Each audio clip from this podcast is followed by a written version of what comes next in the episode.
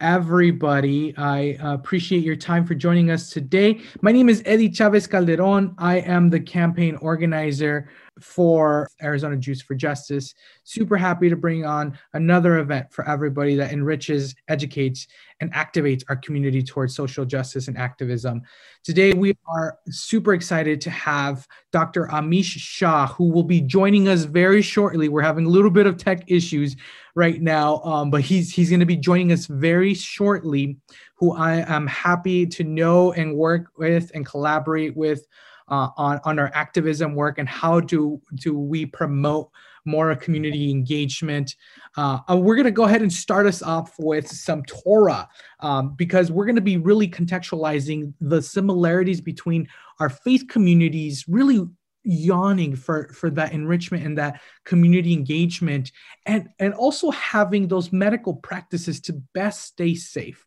So we're going to first start off with some great torah from my great mentor rabbi shmuley yanklowitz who's going to start us off with a quick torah learning. We're then going to move on to uh, dr amish shah who's going to oh looks like he's here uh, who's going to be leading us in um, in our in our in our um, conclusion here and talk to us a little bit more about what's going on currently with this pandemic.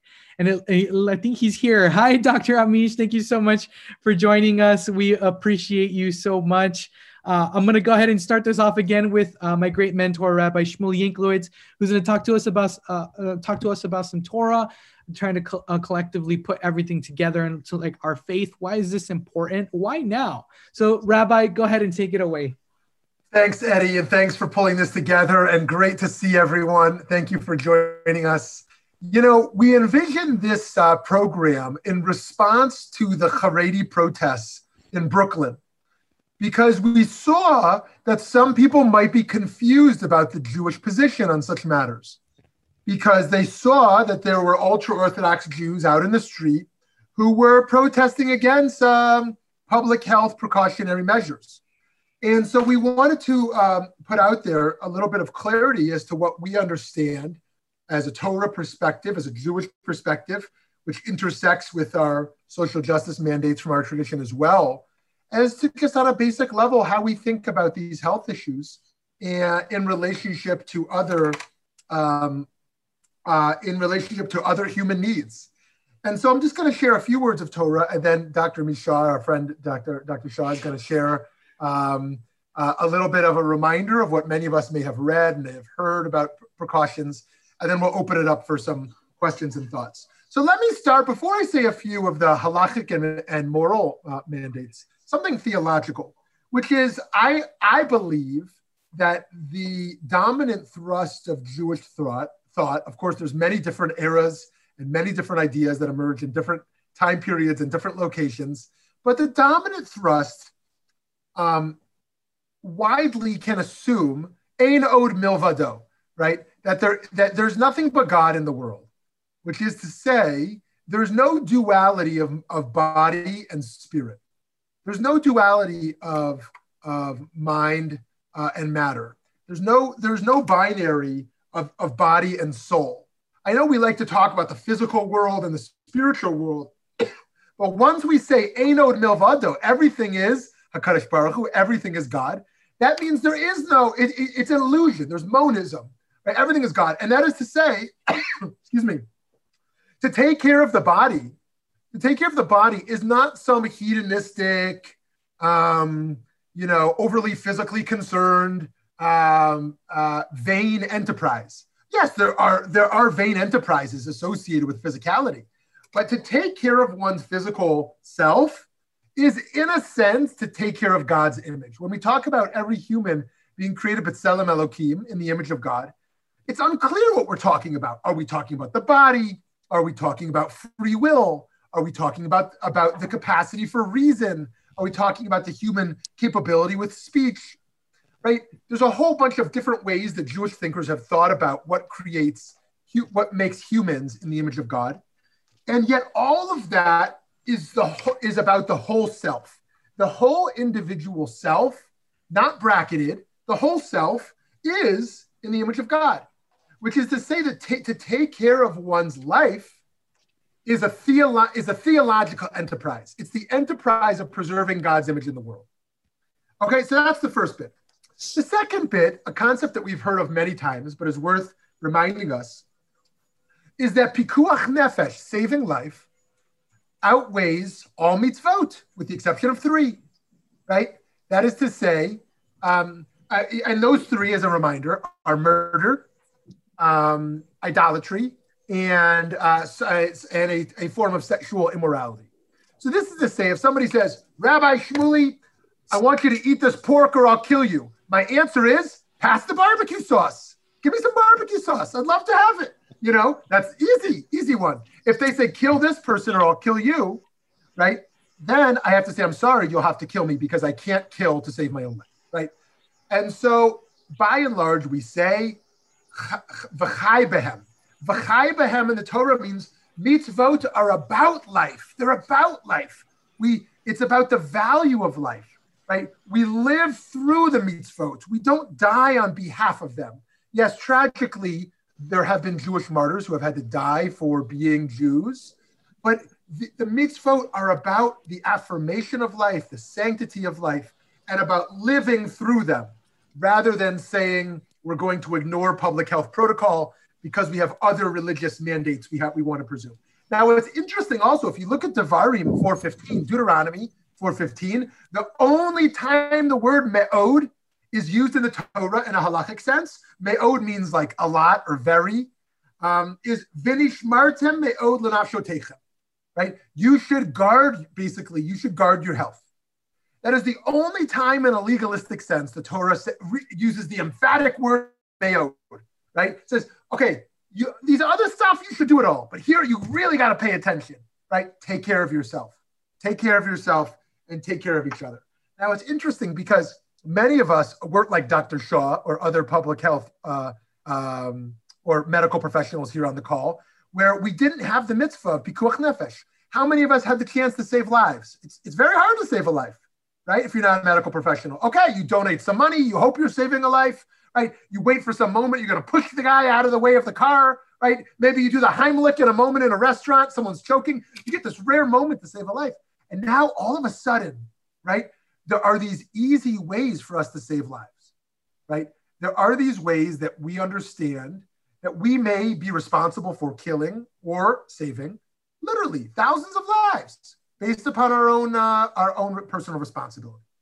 So I could talk all day about this issue of public health and the intersection of health and of body and of Torah. But I felt that we needed to respond to these protests, which said we really need to be in the yeshiva right now. We really need to be in the shul in mass right now. We reject the government's uh, limitations on our wedding sizes. To say this is this is I would never say it's not Torah because I think Torah has many faces, but I think this is not authentic Torah. I think this is not authentic Torah which is very clear that public health has a major responsibility in. Um, and I think it's a chilul Hashem. I think it's a chilul Hashem, a desecration of God's name, to suggest that we should reject uh, governmental and medical protocol in favor of some abstract uh, religious mandates. So with that, I want to pause. I'm available for the Q and A also, so that we can we can learn from Dr. Shah. Eddie. Thank you so much, Rabbi Shmuley. Yeah, and, and now we're going to go ahead and transition uh, to Dr. Amish. But first, I want to give you all a little bit of a bio of, of Dr. Amish before we go forth. Not only is he our personal friend uh, who, who we're happy to, to have in support, but Amish was born and raised in Chicago with his mother and father, who were engineering students who immigrated from India in the 1960s. His father is Jain and his mother is Hindu, and he attended a Catholic school from uh, K through 12. He attended Northwestern University in Evanston and graduated cum laude in the Bachelor of Arts in Economics. He graduated from Northern Northwestern University in the medical school as part of honors program in medical education. Everybody, I'd love to introduce to you my friend Amish.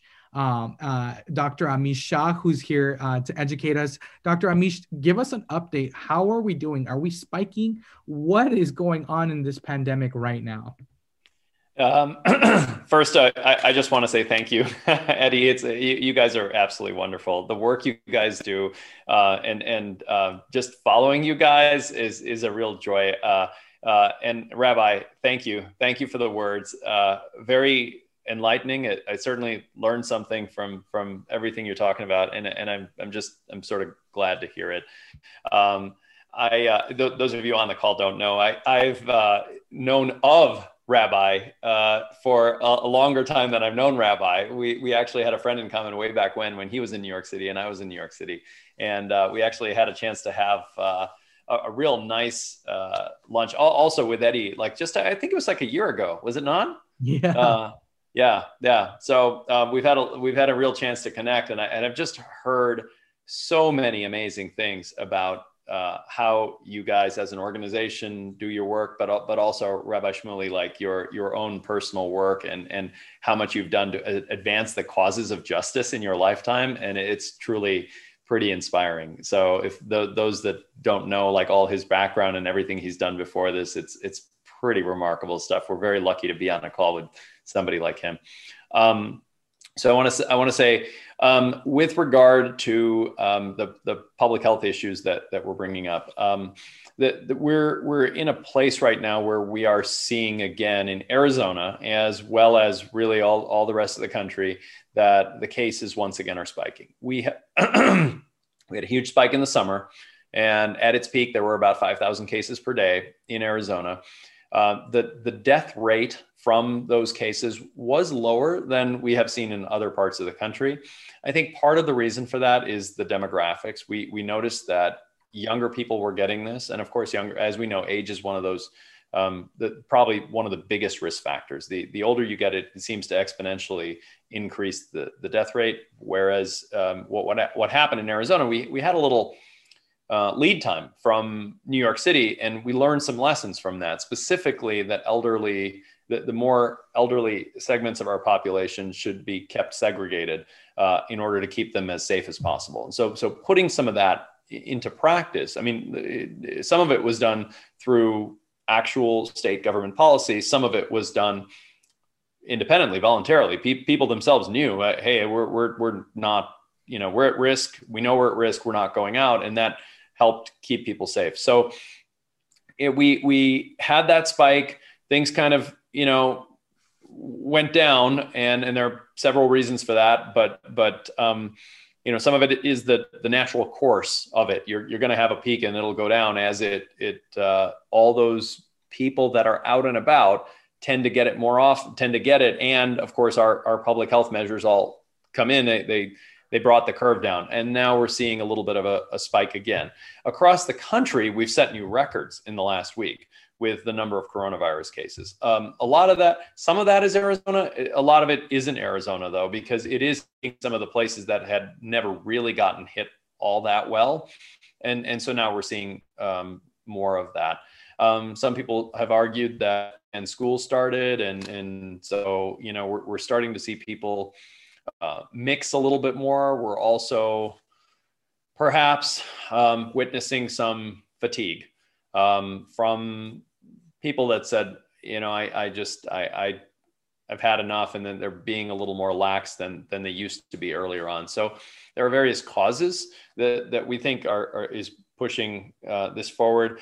I, I so and and then when you look at the death rate in this spike, that we've seen, it, it is it is less than we have seen. So in the summer, if you, if you looked at how many people were dying per day, it was higher than it is now.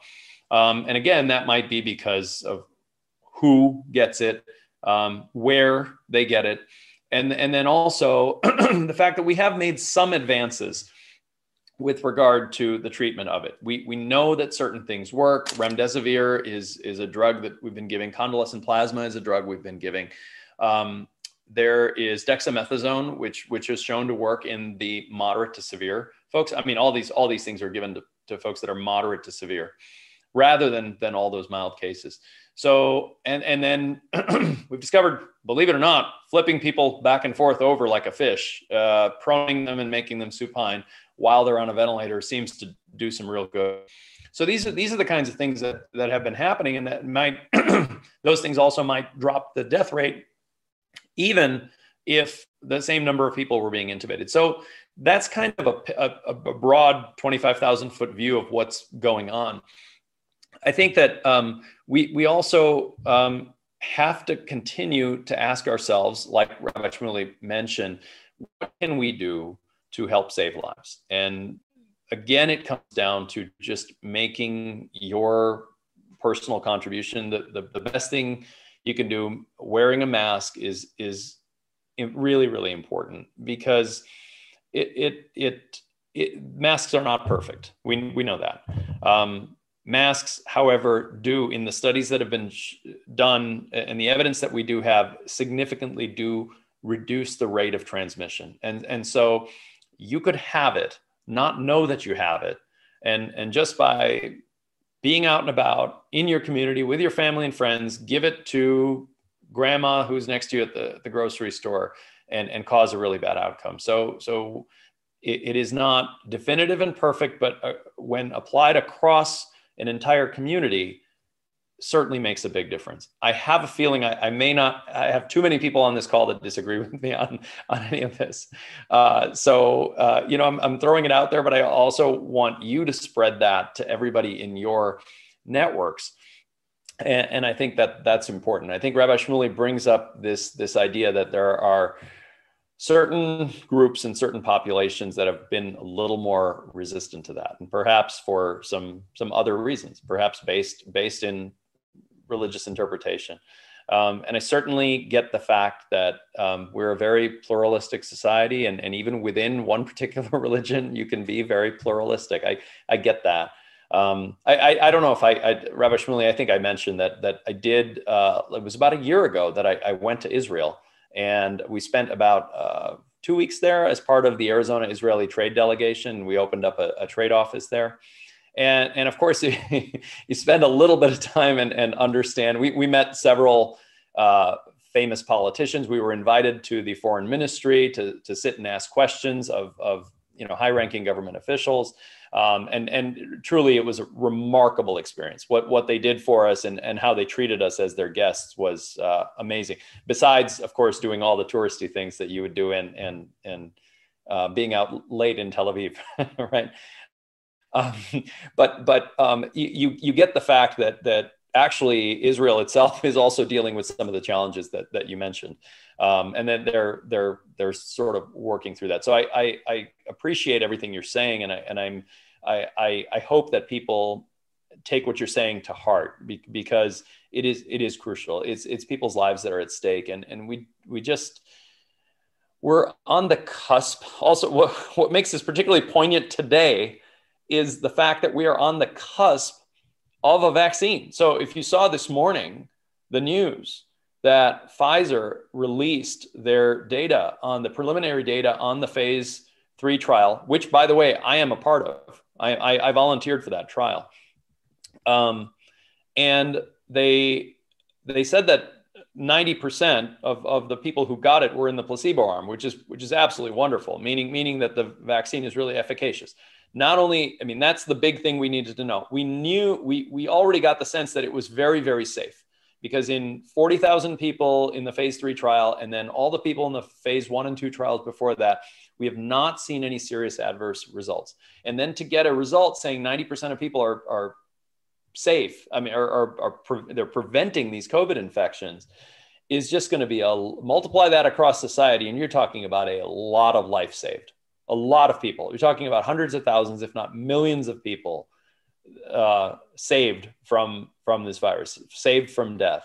And, and so we're we're just now on the cusp of it. And and uh, Pfizer, the way this is going to work, Pfizer is going to ask for an emergency authorization based on their data. They'll have it reviewed. There'll be some peer review first. There's some steps um, that scientists always do, and then they're going to go to the FDA. They're going to ask for it. They've already been working before this thing was even ready. They're, they're going to be working on the, they've been working on the distribution. So we know we have distribution networks and arrangements already being made. So we're, we're so close to just getting everybody a, a vaccine um, and, and, and putting an end to this. And what a shame it would be to lose people's lives right when we're nearing the finish line and, and almost have the answer and and and and I hope that that that also sinks into people's heads. It's what a travesty to lose somebody when when the the answer when the vaccine is is about to come in about a month or two or three, and, and then that's um, what I want to leave you with. I, I, I want to leave you with some measure, message of hope that that um, we're we're we're going to get through this. We, we we are almost at the finish line. Let's let's not give up right before um, it. We, we're uh, about to to take care of this once and for all. So um, with that, I I, I want to open it up if anybody has any questions or Thank you. comments or arguments. yeah, arguments. Yeah, uh, we're gonna deny science right now, and everybody's gonna go after you. um, okay, so we have a couple of questions that were brought upon um, beforehand, and as well as I encourage folks to uh, write on the chat your questions here. Again, the presentation initially was till that half hour mark. You are welcome to stay for the, the discussion to continue. We continue. We hope folks can stay on. Uh, but the first question is for Rabbi Shmuley, and this is a question: uh, What do you say to the faith communities who are like? Listen we need to be together to be able to to worship to be able to um, feel god to be able to be united. Those folks who are like you know what? I need to be with my friends and family for shabbos dinner. Well, what do you tell folks? Uh, and i know that other people are getting ready for for other holiday events and um, our community just got off of high holidays. What do you tell the, the faith community, the Jewish community, the the more uh, Orthodox community who are saying, you know what, we're gonna we're just gonna do what we want and we're gonna hang out and we're gonna worship together. Oh, you're on mute, Rabbi. You're on mute. Sorry about that. You think you think this this many months on Zoom, I I, I wouldn't forget such things. So great question. Just uh, two things as a segue in. First, one thing that I hear among people of all groups, um, young people from young people, is, "Oh, this is doesn't affect me." You know, like I'm young, I'm safe, and we've heard this for so long. And this is like the most un-Jewish thing someone can say, right? That as if like um, seniors' lives don't matter, right? And first of all, it's wrong on the science level that they're okay, you know, being younger. That, that yes, there may be lower risk, but secondly, the idea that um, that transmitting to someone who is who is older is any less of a problem, has any less human dignity, someone who's 70 or 80 or 90 than someone who's 20, is such an anti-Jewish, anti-religious thing uh, that is just, you know, um, unfathomable. And you know, and in a segue to your point, I think many often talk about the debate between science and religion, science and faith, and I think Judaism, lo- Jewish thought largely, and we just lost Rabbi Jonathan Sacks this this last week he wrote a he wrote a great book on this. Um, that Jewish thought does not have to be seen as at odds with science. Right? This idea of faith versus science, as if they're opposites, is something that I think is foreign to, to most of Jewish thought. Um, that these are science is a tool that is helpful to understand the world. Uh, we, we have a whole class, we have a whole series of learning coming up this coming year of science and religion, and it's not framed as a debate as opposites, but how they inform each other, how they you know, how these tools enhance the fullness of our human experience. Um, in fact, the notion of revelation isn't only from Sinai, right? That Har Sinai, revelation emerges daily. In fact, to the extent that the gematria for the name of God, for Elohim, is the same as Teva. The, the, the numerology of the word for nature is the same numerical value as the name of God, which in a Spinoza sense means nature is God. But you don't have to go that way. You can merely say nature is a revelation of divinity in the world, right? Okay, but now to your specific point here. I think that there, I would say two things. For, for those who really need to be in community, which I understand with rising mental illness, uh, mental health challenges, and people who deeply, um, deeply rely on communal existence, who pray in, in minyan multiple times a day, or can't imagine not having a bar bat mitzvah or bris in, in public, whatever the case is. The first thing is, thankfully, there are ways to do this according to protocol. Dr. Fauci has spoken to the Orthodox Union and other others like like him and Dr. Shah, who um, who have shared there are there are ways to be in public spaces, indoors, outdoors, with masks, with distancing, w- with limited numbers, where things can be possible. That's the first thing for those who need it. The second thing I would say is what a rare opportunity to to step back from how we normally do things and experience spirituality, experience religious life in a fundamentally different way than we ever have before. I, I spent this first Rosh Hashanah and Yom Kippur of my life not going to a, not going into a synagogue, and it was remarkable. I can't wait to go back, but it was remarkable to have an alternative experience to, to, to, to think about how to how to do such things. Um, and so I think that um, it, the Jewish law is clear that the value of being in a minyan or being in community or being at a Shabbat table in no way overrides the value of life. And on a psychological level, I think it's a chance for us to grow and experience alternative uh, forms of religious life. Thank you so much, Rabbi Shmuley. This question is for uh, Dr. Shah. What is your estimate on the potential threat of our emergency rooms and the personnel getting overloaded soon, like in examples that we have seen in Utah? Um, so, ex- excellent question. Um, here, so if we're talking about Arizona particularly, um, I I will tell you that I, I am I am less concerned than I was in the summer in the summer, we had um, gotten up to about 91% ICU capacity before things started to make their way down. I thought that was a really scary and tenuous point. I mean, at, at I mean, again, and 100%, uh, you'd think we have a little 9% to go. It doesn't really work that way, right? There's, there's a little fuzziness in there because you know people beds have to be cleaned and, and all that kind of stuff. So so there's some logistics involved. So you're you're at about 91%, you're really reaching full capacity. And this is after we already expanded capacity. Um, this time around, um, assuming that we don't get we, we, we continue with our our practices of keeping especially seniors very safe. Um, I don't, and I'm not anticipating I am not anticipating actually seeing the the resources dwindle to the point where we would be in an, an emergency, uh, uh, like a point where we would have to ration care, deny care. I, I really do not think that that's going to happen. In the emergency departments during the the um, the summer wave, um, we were certainly busy. We saw a lot of COVID, but the emergency departments themselves were not overwhelmed the way the ICUs were overwhelmed or were overwhelmed. And, and I want you guys to keep that in mind. I, I heard this a couple times from people saying that I, am worried that if I go to the ER, they, they won't see me. I'll be in a waiting room. I'll be in the waiting room for too long. Now, it did happen in New York. That that that's a that's a whole nother in the tri-state area up there. That that did happen.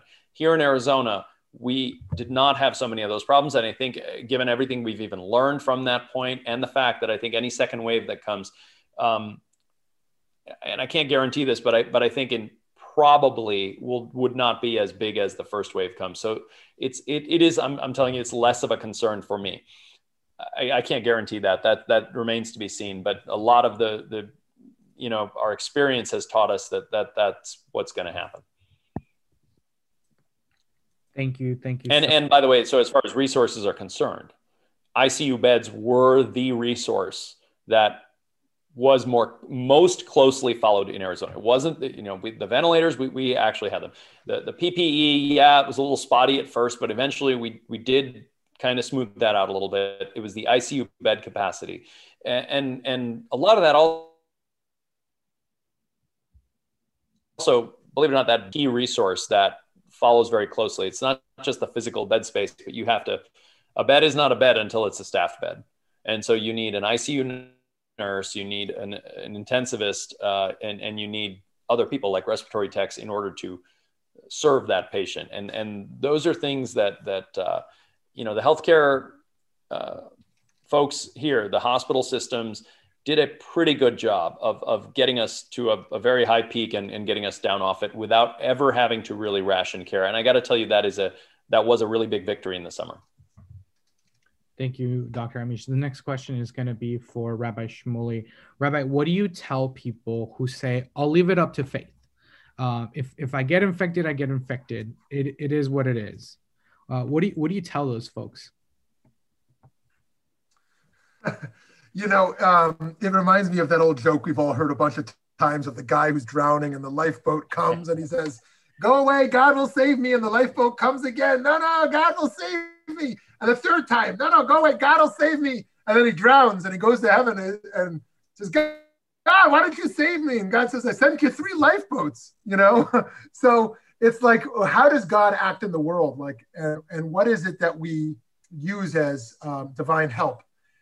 And here I would say, like, there are different, um, you know, valid theologies and, and um, I mean, Jewishly authentic theologies. And one most certainly is that everything God controls. And that's not um, uh, and that there is basically no free will. And that's not my personal theology, but that does emerge um, very fervently in Jewish thought that in fact faith is most central, um, and we just rely on God for what is good. Um, but I, I, but I, I'm much more convinced by the strand of Jewish thought, uh, which either thinks that God has completely removed um, God's control over the world in a process of tzimtzum, and that this world is a part of human responsibility, or that there is in Musar a, uh, a balance between hishtadlut and bitachon, between human striving and effort and letting go and trusting. Right? There's things we control and we work really hard, and there's things we don't control and we learn how to let go of control. To me, the faith has to do with all that which we cannot control, right? The realm where um, we don't just have faith it will all be good, but we have faith that we can continue to walk on the path of integrity with what we can control and know that that's all we can do. And so those who, um, what, what is clearly not a Jewish position, I know it it's a lot to say it's not a Jewish position. I mean, is not a, part of the dominant thrust of, of any Jewish, uh, you know, intellectual history is the idea that you go against the core of Jewish values and laws and principles in order to, uh, because some notion of faith uh, outweighs it, right? I, am going to murder because I have faith in God. I'm going to, uh, I'm going to steal because I have faith. But we don't do something we know to be wrong out of some abstract notion of faith. It doesn't make any sense. And so um, I, I, think that really applies here too, um, that we have to do our part. We have to do our part. It's a divine human partnership. Thank, thank you so much, Rabbi. We have another question. This one's going to be for uh, Dr. Amish. Uh, it says, um, here it is uh, doctor, uh, the distribution process of vaccine. Heard this morning some concerns from CNN, I think, about using the traditional distribution process, uh, not reaching some non-majority uh, non-majority groups. Your comments, please include what can be done to reach those groups. I'm assuming he's talking about. Uh, this is from Jose. He's talking about how do we get vaccines and access to uh, predominantly minority and underrepresented communities. Yeah, that that's um, that's a that's a wonderful question. Um, so some I, am going to break it down into into two things. One is that there is, I mean, if you're talking about like more of the physical distribution of it, um, some of it has to do with making sure that people get to the places where this thing is distributed. So sometimes it could be distributed at, at CVS or Walgreens, and, and you know everybody comes in for their shots as necessary. The other big way in which we've traditionally done these things is through your primary medical doctor. And what what happens is that what, what happens if you don't have one? What if what happens if you don't have insurance? What what happens if you you have it but haven't really established those those ties? Um, as we know, it's it's very often in, in the United States it's tied to your employment. Um, that those those are real serious concerns, and and that's where good public policy steps in to say, hey, wait a minute, who who are we? who are we missing and and why and and what can we do to address those things i think one of the things that we we do do we, we do have within many of these communities um, people such as promotores. I've met people um, who in in specifically the latino community do that. Um, and and it's it's they're they're there because they're they're trusted.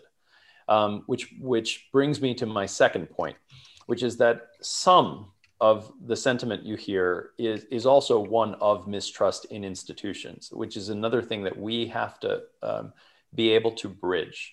Um, people have to feel as, as though um, we're, we're bringing something of value to them and, and not actually bringing something of harm.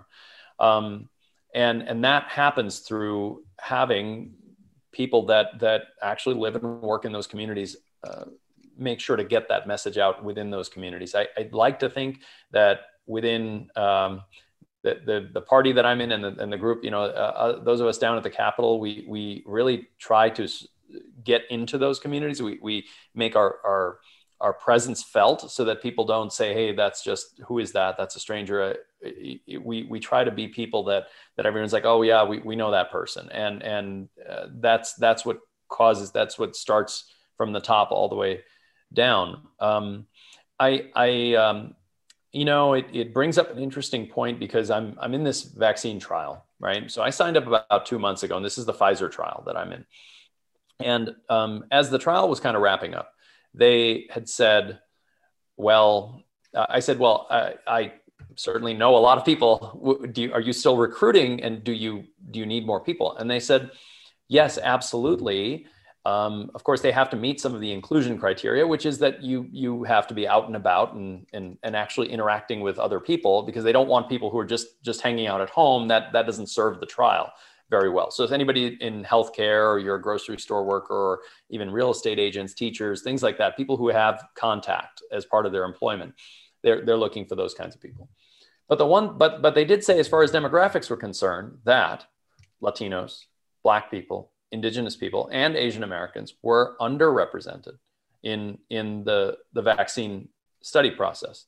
So that then you have to start asking. I mean, it, it brings up this very point. Why? Why is that? Some of it has to do with a level of trust. I, I, I, know that that's the case. I, they and, and so on that point, I asked them, well, who is overrepresented? They actually said physicians were overrepresented in the trial. So those of us who are physicians who are comfortable with understanding science data and all this, we were all like, yeah, me, me, me, I want to be in.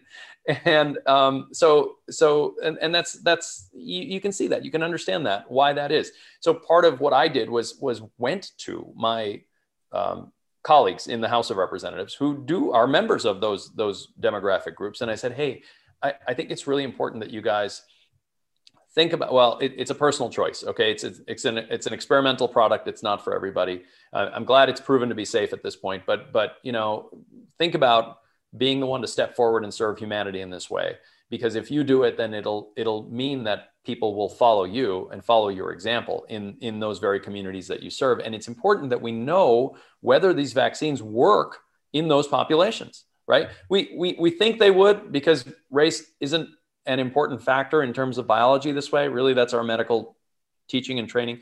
But, but again, you, you, you don't always know for sure, and you want to make sure that, that, that a broad section of society is represented in the study. That's important. And, and we all know about the history of Tuskegee. If, if those of you don't know, there's some really horrible things in United States history that happen in the name of research to minority populations. I mean, in fact, it's a, you can't get through medical school without knowing what, what those things are.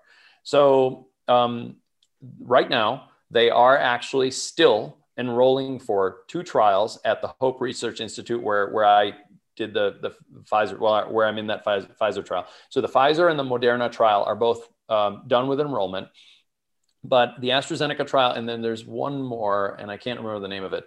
Those two are actually still going to be ongoing. And once again, I'm going to put the call out there and, and say, hey, the people of those demographic groups, please, we'd love to see you get into that because then you can look it's it's if you're comfortable and if if if this is something you, you can choose to do as a volunteer then it, it really does help the idea and spread the idea of comfortability um, with institutions such as um, yes i know it's a big pharma company but but what i mean is scientists and the scientific process in general is that we're, we're comfortable with it and we know that we, we're doing this to move humanity forward because I, I certainly am comfortable with all the, the brilliant efforts that scientists across the world have made in this way. So I, I hope that kind of answers that question. Thank you, thank you, thank you. We're gonna go right above because you're getting quite a few uh, questions here, uh, Dr. Amish. Uh, the next question is: Is it safe to go for uh, go for general medical checkups, or would you hold off until there is a vaccine? Uh, mammograms, physical, dermatologists, etc. Yeah. Um, so it's it's a, that's a great question. Um, there's nothing that's that's quite so risk free as staying in your house and never going out. um, we know anything you do other than that incurs some amount of risk. Um, and I think we, we, we have to be kind of honest about that. Uh, that's different from going to a very crowded bar with a bunch of younger people in July of this past year. That's a, that's a, those are two totally different risk scenarios. Um, and somewhere in there, there are some things that that I think we can do to make ourselves as safe as possible. So I, I tell people, look, indoors is worse than outdoors. Okay. Um, second, um, if you're gonna go, then go to places where you know that the, the proper protocols are being followed. So most of the time, and I can't speak for every doctor's office, but you go into a doctor's office, they they are wearing PPE. They are making sure to take care of their own staff and employees to make sure that they're not, you know, um, infectious. And and those people would would ask be asked, hey, take a couple weeks off and come back. Um, and then um, you yourself contributing to that as we talked about earlier using you know a mask and, and just being careful staying six feet apart from people. Um, so but but when it comes to specifically this question and asking about medical care then there is a, a real benefit to your health from going to the appointment. So so that's you have to wait i mean I, I you have to make that decision for yourself. Weighing that risk versus the, the risk of not going to your healthcare provider and possibly missing something that's really important for you. You know, and then the vaccine's coming. So um, can you, I mean, if you're, if you're really that concerned, uh, and especially with your risk profile, are you older? Do you have medical problems such as diabetes, hypertension? Obesity has, has been shown to be a risk factor.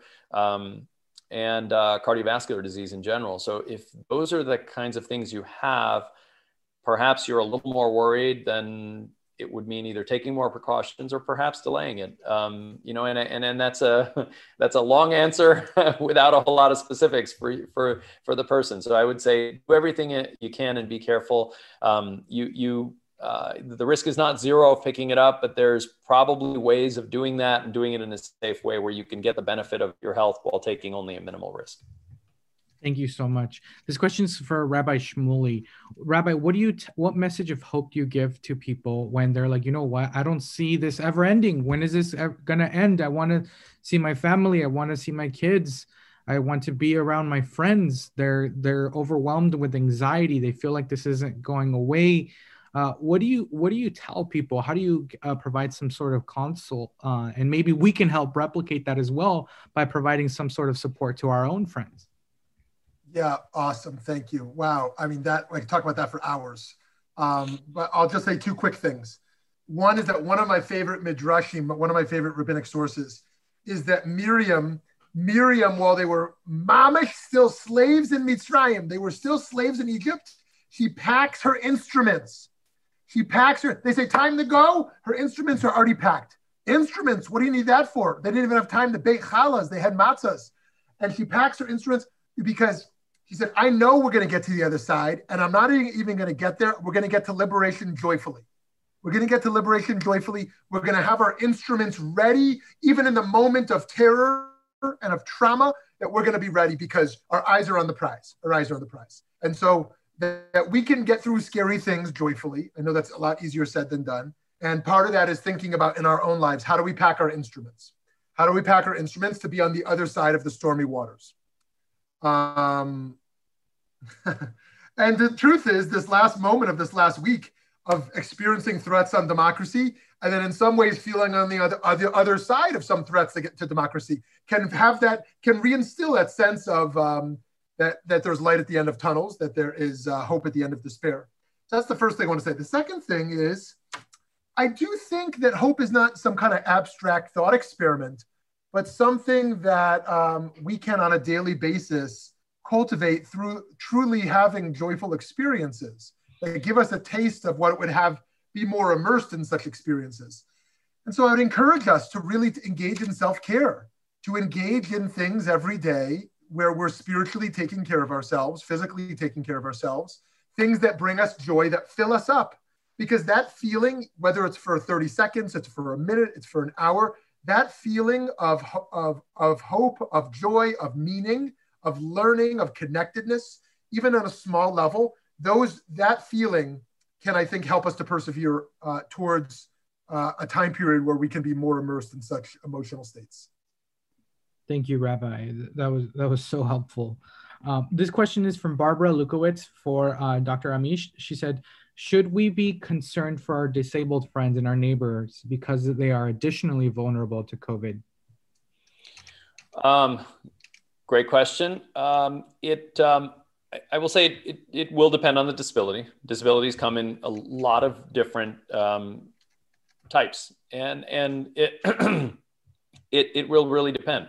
Um, we know that people with chronic medical problems do tend to fare worse. There are also logistical issues that that make that harder for for people to get the care they need. Even even if you know had the same risk profile they, they would get the care that they need and be able to um, follow up and and um, just just have the outcomes that uh, people that are not disabled would. Um, it's not as easy to just pick up and go to the doctor's office. It's not as easy to just go get that COVID test and keep yourself uh, protected in the same way. Um, so, and then there are you know, I, I because we have a, a very, very good friend in common uh, who teaches me a lot about the disability community and the challenges. We know that there are also other things that that actually increase exposure, such as you know people having to come to your house, et cetera. So um, the, the, answer really is in what what are the the um, actual factors. Like I said, the the risk factors are are you know the, the ones we just mentioned uh, on the prior question. Um, and um, there, there may be some people with disabilities that don't necessarily have a, a, a higher risk.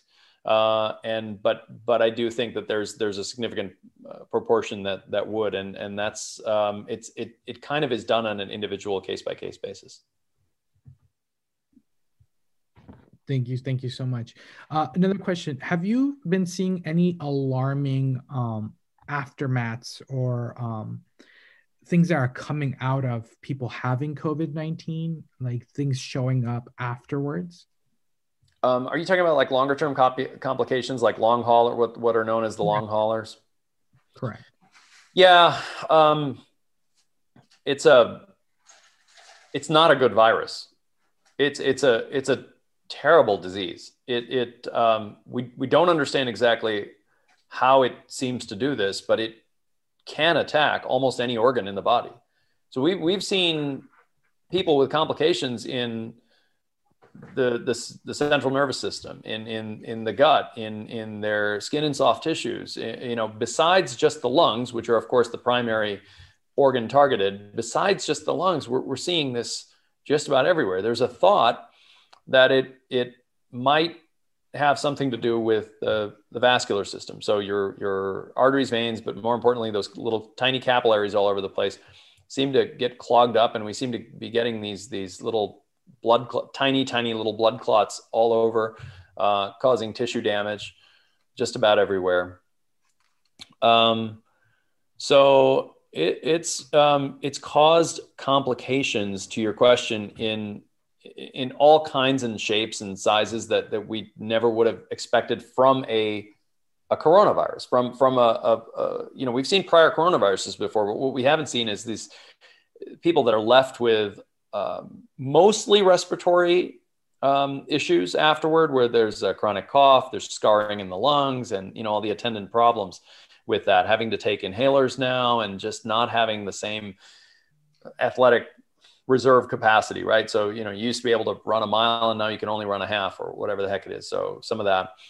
Um, so it's, it's, it's taken a, a real toll. Um, fortunately, it seems that most people, their bodies do eventually get past these things. If they do survive the virus, they, they are getting past these things. But yes, it's a, it's a real thing. Now the rates, I, I, don't have a great scientific source for you. It, a lot of time, I mean, it takes us time to study these things and figure out, like, you know, wh- where is it attacking and and and what. But but the the literature is replete with the the numbers and types of cases that we've seen that where this virus is doing just about everything. Thank you. Now I, I have those uh, a question that you you may find humor into it, but what do you react uh, when people tell you? Or where people completely share, well, this is just the flu. It's only the flu. What do you tell those folks? begin, begin to deconstruct that rhetoric that this is just the flu uh, and it's as common as it? Uh, no, it's not. it's not the flu. It never was the flu.